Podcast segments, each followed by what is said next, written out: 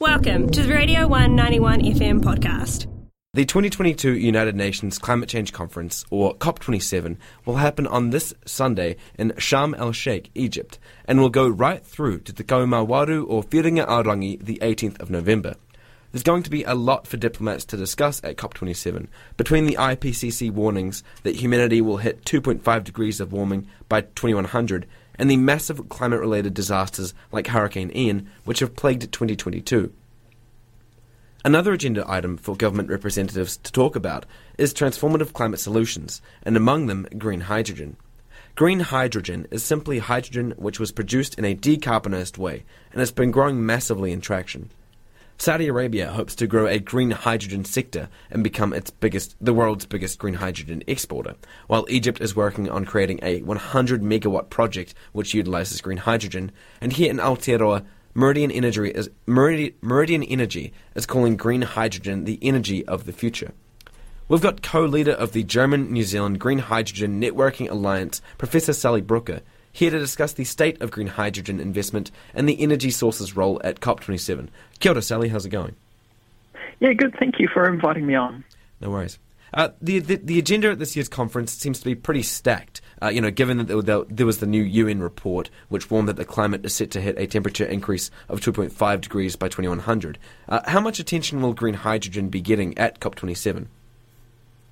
Uh, well, first of all, I completely agree that uh, there are real problems with not um, acting fast enough to address um, climate change, in other words, um, reduce our emissions. So that'll be... There be, should be a real sense of urgency at COP twenty-seven that we need to get on with doing this. Now, in terms of green hydrogen, yes, I expect it to be part of uh, those discussions. Um, but the other thing that will be a major part of it is greater renewable electricity generation. Um, the International Energy Agency produces a range of reports on an annual basis, including one called the Global Hydrogen Review.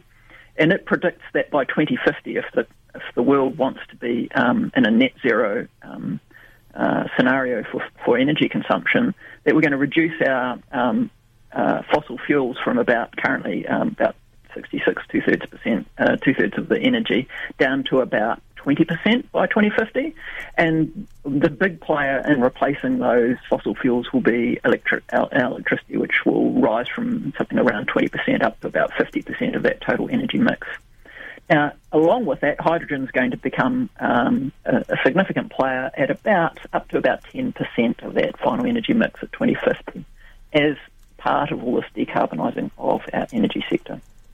Right. Uh, currently, ninety-five percent of hydrogen is produced with fossil fuels. Uh, given Correct. This, given this is the case, how do you characterise the state of green hydrogen investment globally, and what are some of the challenges that it faces before it be- can become a widely available and uh, truly sustainable energy source? Yeah, yeah, good question. So um, we have to remember that currently hydrogen is mostly used in industry processes, so it's a chemical commodity.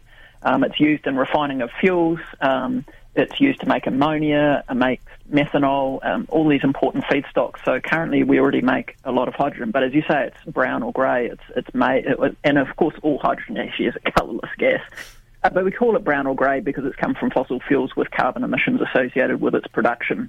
So the big thing that has to change is that we shift um, to using either blue hydrogen, which is where you use the same sort of plant as you're currently using, but you capture those carbon emissions, or most of them, and try and sequester those into, for example, underground caverns. That would be so-called blue hydrogen, and the debate is still raging about how effective that really will be. Um, but the gold standard will be to produce green hydrogen, which is made from water using renewable electricity, so there are no carbon emissions associated with its production. Again, the International Energy Agency's Global Hydrogen Review suggests that by twenty fifty, if we're going to be net zero emissions across the globe, that um, we'll be um, producing uh, over the majority of our, our hydrogen will be green, and the next biggest chunk will be that blue hydrogen with very little produced by fossil fuels. Right. So what has to happen? We have to put in a lot of electrolysers to make green hydrogen from water and renewable electricity, and that is growing exponentially across the globe, driven in part, actually, right now through things like the Ukraine crisis and a realisation that being energy independent could be quite a handy thing, as well as climate change issues. Mm. Uh, yeah, speaking of um, like green hydrogen uh, initiatives, in a phone call we held uh, earlier, you mentioned that Germany had been working on a climate financing strategy with green hydrogen that would solve the uh, the so-called chicken and egg problem. Would you be able to yes. talk a bit more about that in depth? Yeah, so one of the things, if you want to use um, hydrogen more as an energy vector, um, which, as I say, um, the International Energy Agency suggests up to ten percent of our future energy will be hydrogen. It has niches where it fits, other niches where it doesn't. Um, you should directly electrify things if you can. That's always choice number one, but hydrogen will definitely have a role.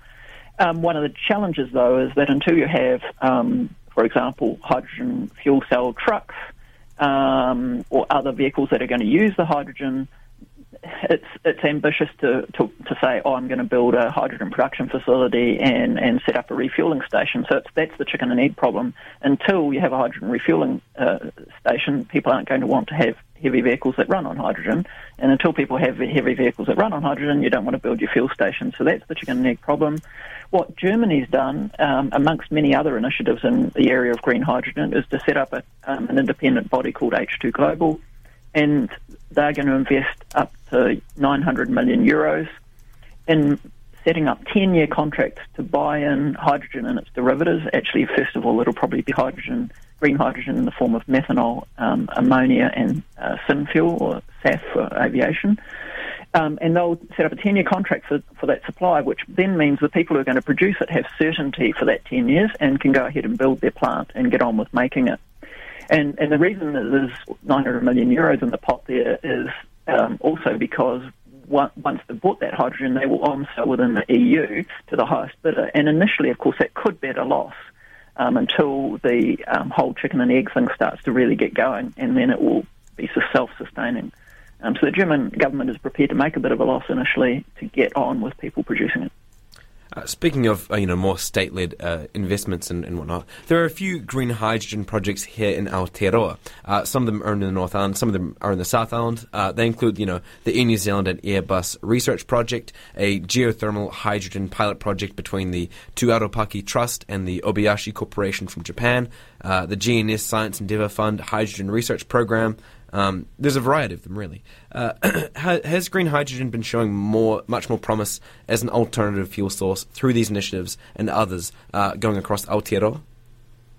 Um, absolutely, and you've mentioned only the tip of the iceberg there. Um, I'm involved in, in some of those um, initiatives, actually, uh, but there are many, many others as well. So, for example, there's a hydrogen-powered bus um, uh, running in Auckland. Um, there's uh, the dual fuel initiative by H W Richardson, who are based in Invercargill, and they're going to run diesel hydrogen hybrid trucks. They have fourteen hundred trucks New Zealand-wide, and they also run Allied Petroleum fuel stations. So that's a very exciting initiative. By the middle of next year, they'll have those trucks and the first of their fuel stations operational. Um, on the fuel station front, there's also Haringa Energy, who are based in Taranaki. They're putting their first fuel stations in on uh, State Highway one in the North Island. So there is a huge number of, of activities in, hi- in hydrogen in New Zealand. Um, I should also mention Christchurch Airport, who are um, being very proactive in this area, and Fabram, who are based in Christchurch. They are really clever, clever can-do people who um, can produce liquid hydrogen um, efficiently. So there are a whole lot of players in New Zealand, um, and there's a right across the, the, the country. There's a lot happening. One of the biggest things, though, is Southern Green Hydrogen, which is Meridian and Contact Energy working together. They're looking at hundreds of megawatts of hydrogen production in the Deep South. Um, and so that, too, is another massive initiative. So there really is a lot going on. And if you're interested in what's happening in New Zealand, the best place to look is the New Zealand Hydrogen Council's website, which you'll find easily with a Google. This was a Radio One ninety-one F M podcast. All of our content lives online at r one dot co dot n z.